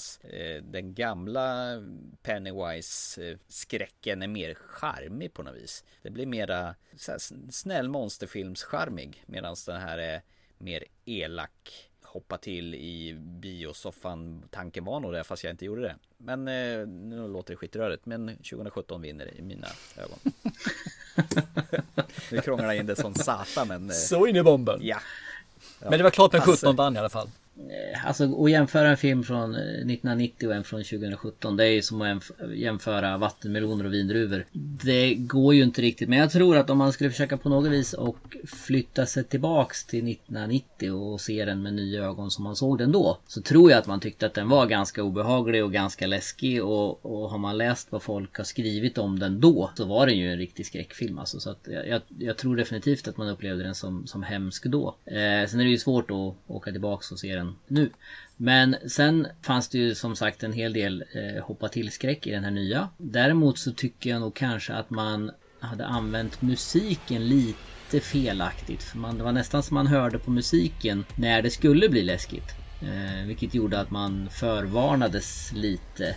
Eh, och det vart kanske inte alltid de här Eh, skrämseleffekterna som man faktiskt var ute efter när man gjorde filmen. Eh, så att jag tycker nog att den kunde ha varit läskigare än vad den var.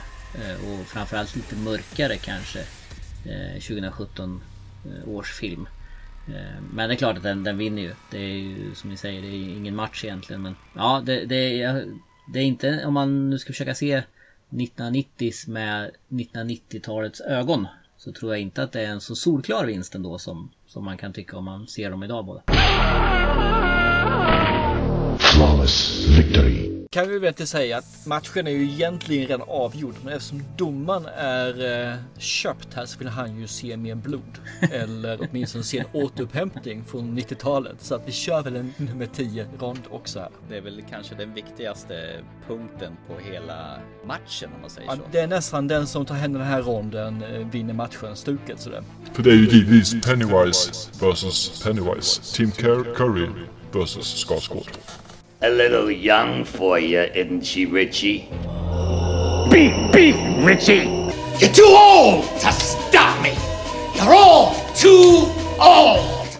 Where are you going? You look like a nice boy. I bet you have a lot of friends. I bet you have a lot of friends. Det här var ju det, det, när det stod klart att det skulle göras en eh, ny film så var ju det här det som, som folk var mest upprörda över att man kommer aldrig kunna återskapa det Tim Curry har skapat och han är en ikon och det kommer liksom aldrig att gå. Sen gick det ett tag och sen så fick vi reda på att det var Bill Skarsgård som skulle spela Pennywise och då höll ju folk på att svimma av. Inte kunde den lilla söta pojken göra en bra Pennywise. Sen fick vi se de första bilderna och då började väl en hel del folk tänka att fan det här kanske går vägen. Sen kom trailern och då eh, var det väldigt många av de som, som hävdade att ingen kunde spöa Tim Curry som tystnade. Och jag tror att efter att ha sett filmen så... Det man måste tänka på tror jag var... Jag tror att man hade lite olika Eh, syften med de olika Pennywise. Alltså när man gjorde 1990-talets Pennywise så var nog tanken att han skulle vara komisk. Eh, han skulle vara eh, barnens clown. Han skulle vara den clownen som kunde liksom locka med sig barnen eh, som något positivt och sen förvandlas till något eh, eh, hemskt. Där tycker jag nog faktiskt att han spöar Skarsgård för han Skarsgård har ju väldigt, väldigt få sekvenser där han är en, eh, en, en barnvänlig clown. Där man som, om man tänker att man var ett barn på 10 år skulle tycka att Jippi är en clown honom följer med och plockar ballonger. På det viset tror jag nog att de har lyckats lite bättre med Tim Curry just det här att han lyckas kanske locka barnen till att faktiskt tro att, att någonting bra ska hända. Med, med Skarsgård så tror jag då, då gick man direkt in på en mörkare sekvens eller mörkare karaktär och det är ju egentligen bara första sekvensen när han sitter nere i avloppet där han försöker överhuvudtaget att att charma något barn då. Sen är det ju liksom bara våld som gäller. Eh, och då, då spelar det inte så stor roll att han ser lite hemsk ut. Så att jag tror att man, man, det är svårt att jämföra dem för jag tror att de hade liksom olika syften med hur Pennywise skulle vara i de respektive filmerna. Men eh, nej, det, alltså har man sett Skarsgård så det går ju inte att, att säga något negativt om honom egentligen. Jag tycker han, han gör den här jättebra. Han, eh, när han, han, som vi pratade om tidigare, han, han rätt vad det är så glider han iväg nästan som att en skärmsläckare går på och han oj, kommer på att han, han måste säga något också.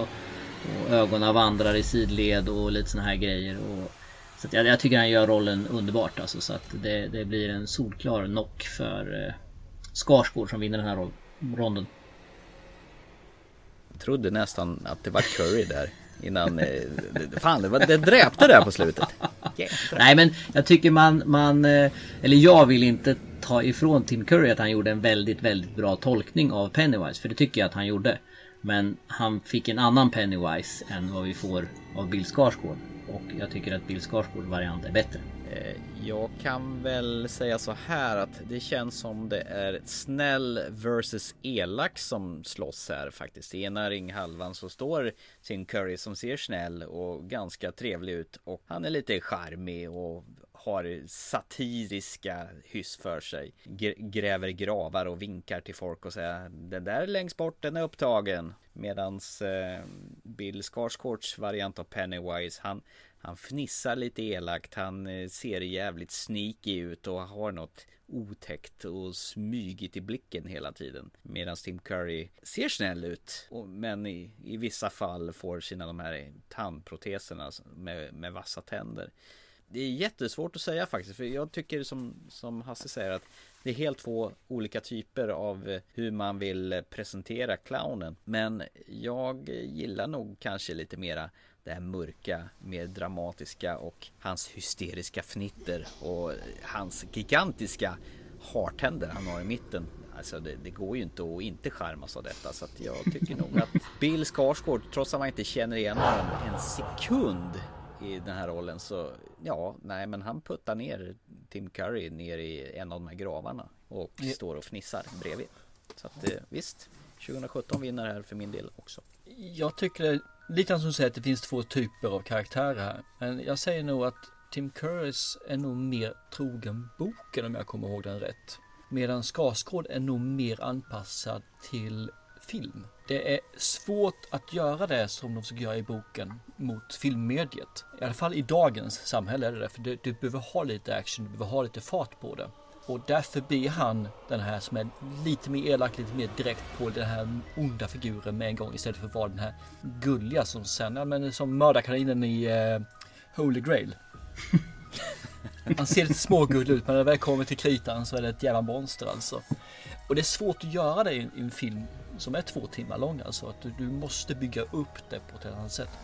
Och sen tycker jag Skarsgård, okej, okay, gå tillbaka igen till sminkning och sådana saker. Det är lättare med den sminkning som finns idag. Du kan lägga på CGI och sådana saker också. Men han, han har ett mimik, han har ett sätt att ta fram rollens obehagliga sida på ett mycket, mycket bättre sätt än eh, Tim Curry gör. Eh, det, det är lätt 17 vinner det här också, den här ronden för mig med.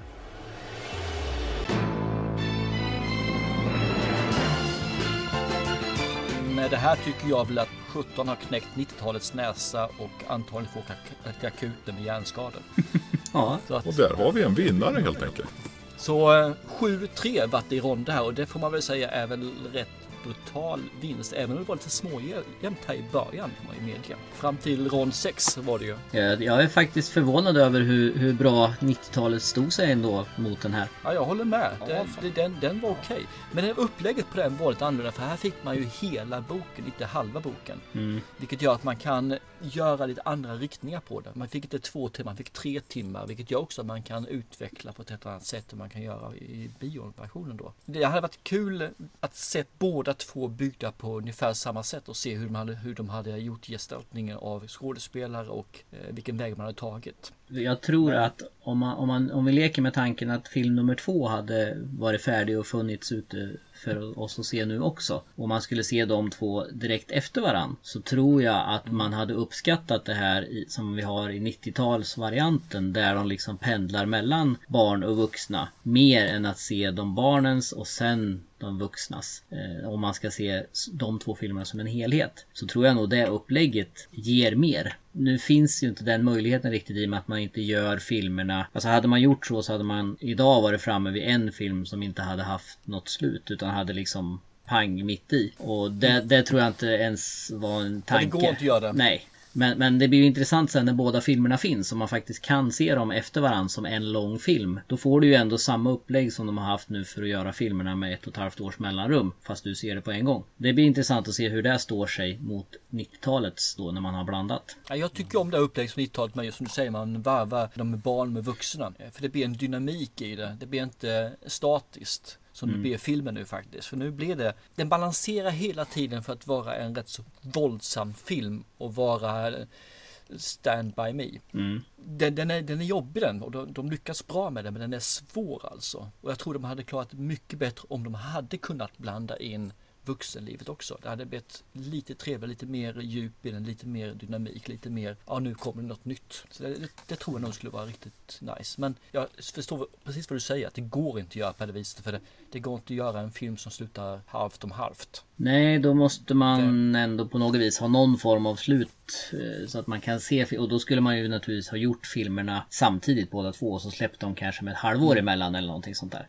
Eh, Ett och ett halvt år, det är ju dödsdumt att göra en film som slutar mitt i och så komma igen ett och ett halvt år senare liksom. Det, det håller inte. För, för det är det som är största felet med den här filmen. Det är att nu måste man vänta då ett och ett halvt, två år på nästa film. Och det är skitjobbigt alltså, för jag vill se den här filmen nu, med en gång. Ja, och ska, ska vi hårddra det så har ju faktiskt inte film nummer två fått OK än på att göras. Nu gissar ju jag att det är bara en formalitet. Men eh, alla jobbar ju på den och, och läser man om den så har de ju anställt eh, författare till manus och allting sånt där. Men de har inte gått ut med att de har OK på den än. Så att, eh, jag, jag tror ju att det bara är en formalitet med tanke på hur bra den här filmen har gått. Men, men eh, Ja, för den har ju fått riktigt fina recensioner och betyg alltså, så att Ja, ja. det har väl gått bra finansiellt också, så den kommer ju komma en tvåa. Det är Absolut. ju bara att de får till ett Ja. riktigt fint manus innan de kommer dit. Och så vitt jag har förstått så är ju planen att manuset ska finnas färdigt någon gång i januari. Och så ska man börja spela in då och så. okej. Så att eh,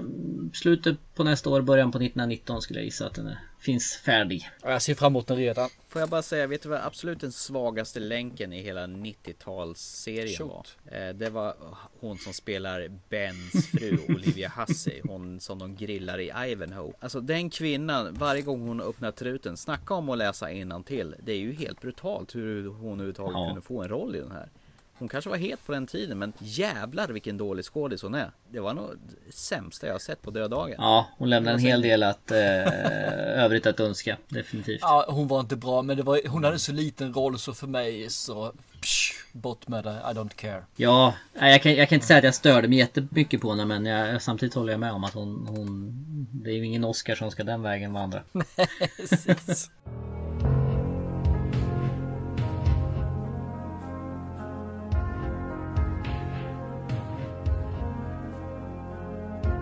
Yes, eh, vad tänkte jag på eh, Hasse? Du har väl haft lite kontakt med eh, den nya filmen eh, Dets regissör Andy Muschietti heter han va? Faktiskt, jag har snackat lite med honom och eh, planen är väl att jag ska eh, intervjua honom lite om filmen här Vad framöver. härligt. Får vi se vad han har att säga. Inte alls avundsjuk här.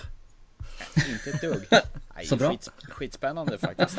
Se hur hans eh, tanke på liksom att snacka om vilken press det måste vara på en att leva upp till för att kunna göra Mm. någonting som åtminstone inte är sämre än vad, vad tv-serien var. Det är ju han och hans syrra som, har- som ligger bakom filmen faktiskt. Och de har ju uttryckt en önskan nu att få göra en remake på Pet Sematary Jaha. också. Så vi får väl se. Nå, nej, det hoppas jag inte. Jag hoppas verkligen inte det, för den är så fruktansvärt bra. Det vore, ja, ja, nej, skeptisk. Jag tror den blir svårare att göra bättre än, eh, den, än vad den här det var med tv-serien faktiskt. För att det, det, det som Thomas säger, alltså den är ju svinbra den här gamla. Ja, jag är ju lite så här att varför ska man göra en remake? Det finns ju massa nya historier som inte har gjorts. Gör dem istället först. Men eh, apropå det, det, i år så var det ju både eh, The Dog Tower och eh, It då, som var de stora filmatiseringarna av Stephen Kings historier. Är det någonting annat i år som eh, är på gång i Stephen Kings värld i, på film eller tv? Ja det är det. Alltså 2017 är ju ett extremt bra år att vara Stephen King-fan. Vi har ju fått eh, filmatiseringen, eller miniserien av eh, The Mist. Eller Dimman som Netflix väljer att kalla den nu när den läggs ut där. Dimman, det är ju typ, eh, vad heter John Carpenters film ju. Den, den gick på eh, en tv-kanal som heter Spike i USA. Och nu när den har gått färdigt där så har man lagt upp den på Netflix. Så att den, den finns där att titta på om man vill det. Tyvärr så misshandlar man historien ganska bra. Så att eh, ja, alltså jag ser ju allt som har med Stephen King att göra så jag ser den ju. Så är man som mig så ska man ju naturligtvis se den. Men eh, vill man se en bra filmatisering av eh, Dimman så är det ju bättre att se Frank Darbons film då istället. Den är mycket bättre. Och då ska man se den i Directors Cut. Svartvita ja, just det, precis. Helt rätt. Svartvita. Men vad då gör det någon skillnad? Alltså, Ja, men det gör det faktiskt. Svartvitt, jag fattar inte. Specialeffekterna, blodet och lite sånt där i svartvitt. det- Ja, det gör en viss skillnad faktiskt. Det, det kan jag definitivt rekommendera att prova. Sen så går ju just nu eh, filmatiseringen av eh, Mr Mercedes som är en eh, deckare faktiskt på TV också i tio avsnitt. Jag tror man är uppe i avsnitt sju eller något sånt där. Were you a cop? Bill Hodges, detective first class. I'm now retired. You need to find some sort of purpose. The last big case was the Mercedes killer. Of all the cases for you to obsess over, 16 people died! tell me, detective, did he catch our bad guys? Every cop gets one they just can't shake. This is mine.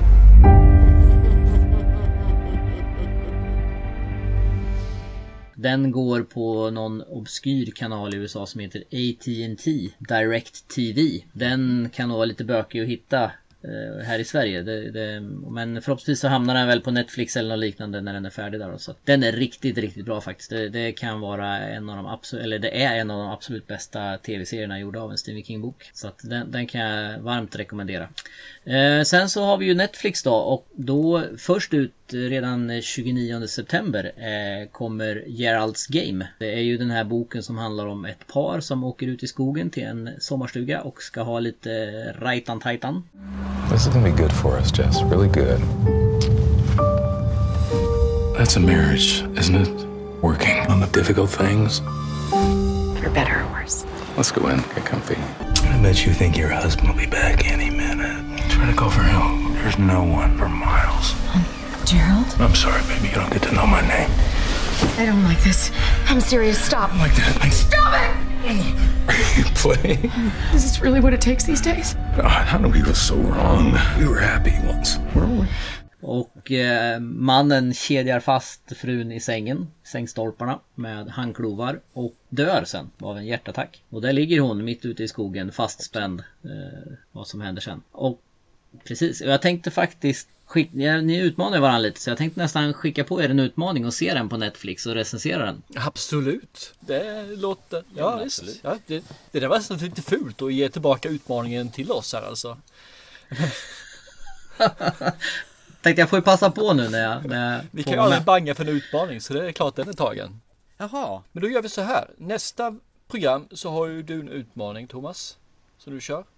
Och programmet efter det så kör vi den här utmaningen. Så får du vänta med din utmaning till mig ett avsnitt till. Mm-mm. Så enkelt blir det. Jaha, se där. Ja, Spännande. Sen i oktober kommer det faktiskt ytterligare en film, också den på Netflix. Och den heter 1922. Som handlar om en eh, bonde som eh, tar livet av frun och dumpar henne i brunnen på gården. Det är med Thomas Jane i huvudrollen. Det är han från The Mist va? Ja, precis. Så den kommer eh, 20 oktober, också den på eh, Netflix då. Så att eh, fyra filmer och två tv-serier blir under 2017 då. Plus två böcker också om man nu är intresserad av att läsa Stephen King. Men jösses, han är ju mer högaktuell än någonsin eller är det alltid sån här? Nej, det här är extremt bra. Han brukar ju, vad gäller böcker så brukar det komma en eller två per år. Eh, Men eh, filmer och tv-serier brukar ju inte vara så här många på ett år. Det är ju något utöver det vanliga. Hur gammal är han idag? Han fyller faktiskt 70 imorgon. Får jag säga grattis i förskott då? Ja, eller efterskott när det här nu kommer ut. Eller, ja, hur... Nej, och han ska ju faktiskt ut på turné i eh, USA nu med sin eh, son. De har ju skrivit en bok tillsammans. Som släpps eh, 26 september och då kommer de åka runt på eh, och göra 10 stopp på 11 dagar i USA. Och framträda och eh, läsa lite ur den här boken och lite sånt där. Mm. Känns som att vi är klara med eh, It och även eh, Stephen King nu känns de här. Eller har du något att tillföra mer innan vi eh, drar för gardinerna och tittar ner i avloppet? Nej, jag bara lite rent kuriosa skulle säga. Om vi skulle ställa upp två stycken olika monster mot varann. Om vi säger Pennywise på ena sidan och på andra sidan så träffar man ett annat monster som eh, folk är rädda för fast rör sig i drömmar. Det vill säga Freddy Krueger. Vem skulle vinna av de här två? Now be a good little doggy and go fetch. Where are you going? Det är lite svårt men eh, ja, Freddy Krueger är ju en riktig ikon men det är ju Pennywise å andra sidan också så att eh, jag tror att eh, Pennywise somnar och då kommer Freddy Krueger och försöker ha ihjäl honom men eh, en ballong smäller så Pennywise vaknar och käkar upp Freddy Krueger. Det var en finurlig utläggning där. Ja, alltså, Jag kan inte säga Pennywise då, utan jag, jag går på samma historia som du gjorde där liksom. Att eh, Pennywise somnar, Freddy Krueger kommer in i drömmarna, ballongen smäller, Pennywise äter upp Freddy Krueger. Men givetvis är det ju en dröm i drömmen drömmen. Så att Pennywise tror ju bara att han äter upp Freddy Krueger och ut från magsäcket kommer knivar och sprätter upp Pennywise. Och inalver och ballonger bara flyter ut. Krueger vinner lätt här alltså. Ja, det är lika bra som min idé. Jag stal ju din lite grann där. Jag tar väl fram eh, underdagen. Eh, Johnny Depp har ju legat i sin madrass sedan eh, 80-talet och nu är han ju jävligt förbannad på att ta sig upp där så han ser ju på när både Pennywise och Freddy Krueger slåss där. Så att han drar ju på sig sin Pirates of Caribbean eh, Nej, nej, nej. Jack Sparrow. Och så- alltså, den får inte vara med. Och så slicear han båda två till tonerna av eh, musiken He's a Pirate och så dricker han rom och så sätter han eld på hela huset och så, så brinner det upp och så kommer Jack Torrance från eh, The Shining där och ser galen ut. Here's Johnny! Här har vi en kille som sätter upp reglerna och sen så bryter han mot dem en gång själv. Tack för den du grabben.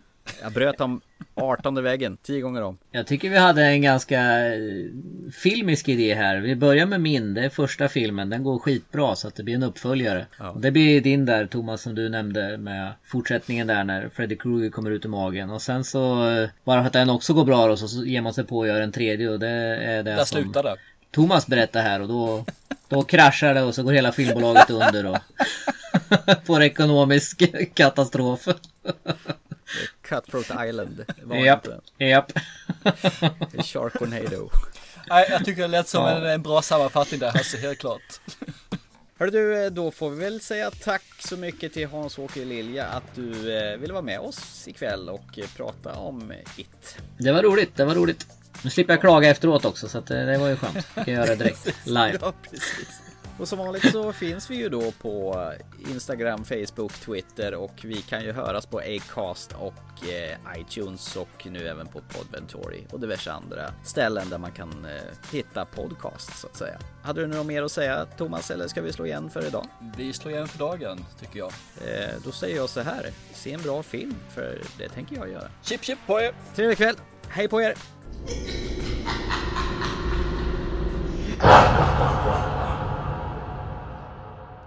I'm sure my fans will enjoy the movie. Uh, I think they're going to really enjoy the movie. Uh, and I think that some of them will go back two or three times to actually savor the thing. I, I mean, I went back and saw it a second time and uh, felt that I was seeing things the second time through that I'd missed the first time.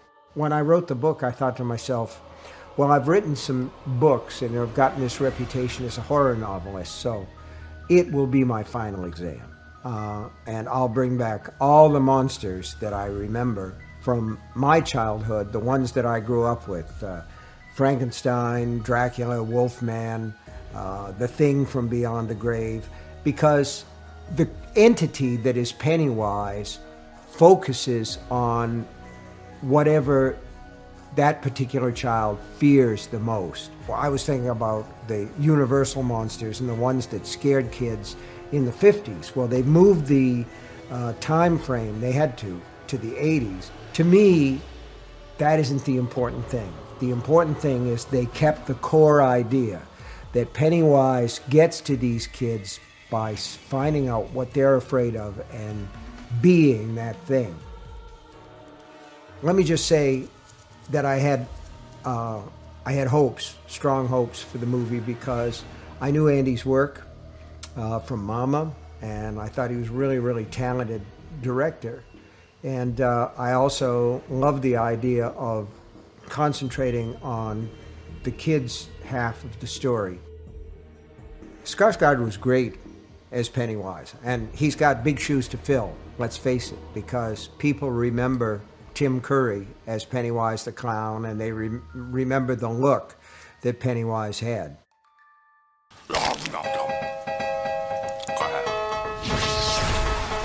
Hey, hey, Georgie. Want a balloon? Down, right?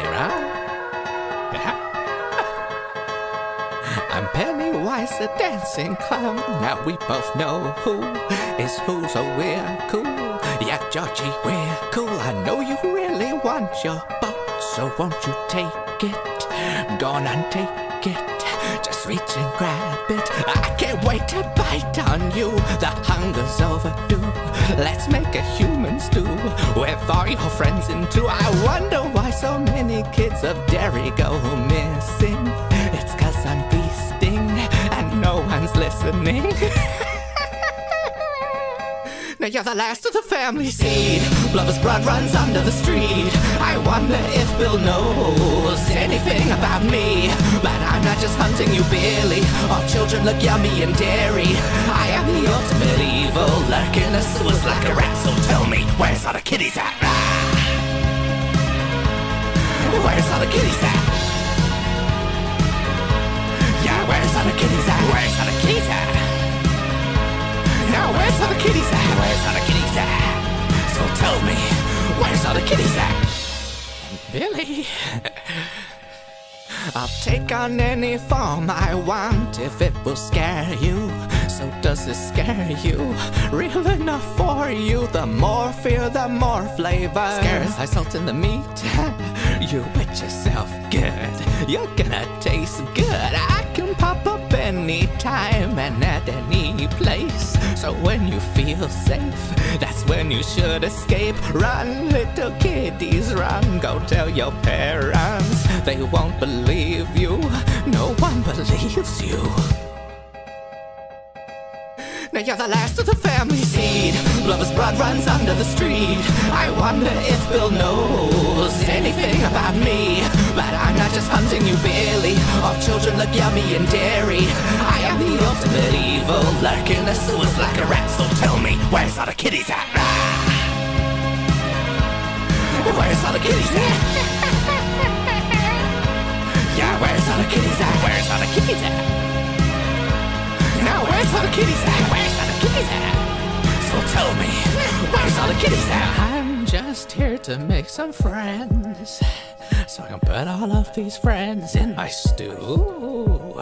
Now I'm just here to make some friends. So I can put all of these friends in my stew. I'm done with playing games. I'm hungry and insane. Who's up next for me to take aim? I'm done with playing games. I'm hungry and insane.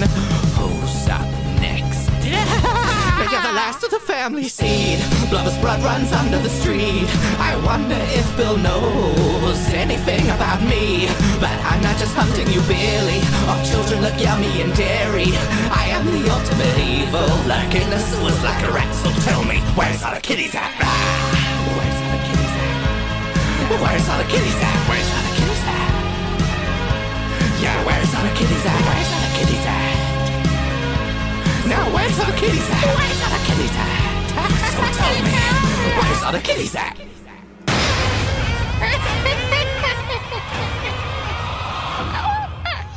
Oh.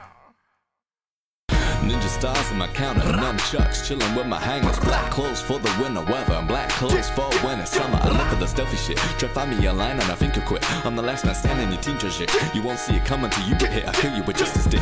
As up, home run. You giving up, run home. Go cry to your mama and tell her you just been schooled by a ninja.